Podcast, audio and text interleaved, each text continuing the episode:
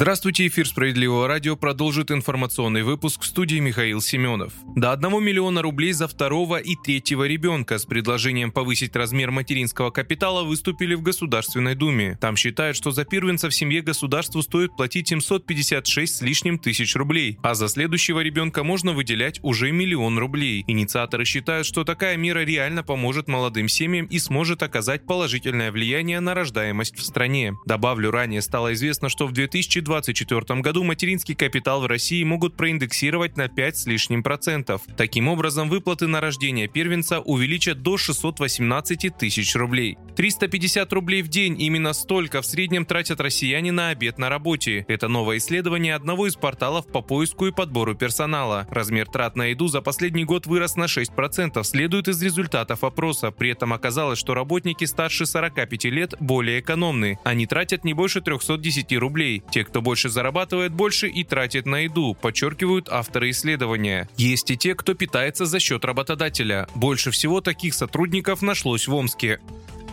Каждый пятый банк в России поднял ставки по потребительским кредитам, порой значительно. Об этом сегодня пишут «Известия». Там провели собственное расследование. Виной всему повышение ключевой ставки Центрального банка. Условия ухудшили в том числе и самые крупные игроки финансового рынка. Ужесточение денежно-кредитной политики направлено на то, чтобы охладить потребительский спрос через повышение стоимости кредитования. Это призвано в том числе, чтобы якобы снизить рост цен. Однако ситуация вряд ли поменяется критическим образом, считают эксперты.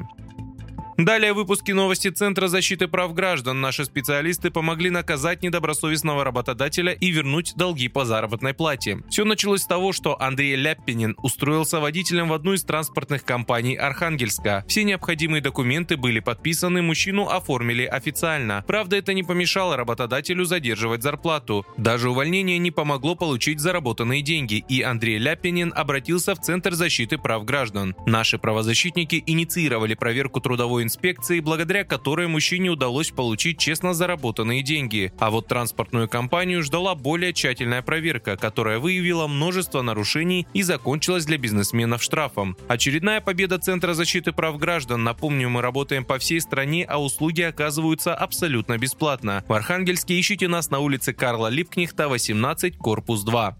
На этом пока все. Вы слушали информационный выпуск. Оставайтесь на волнах справедливого радио.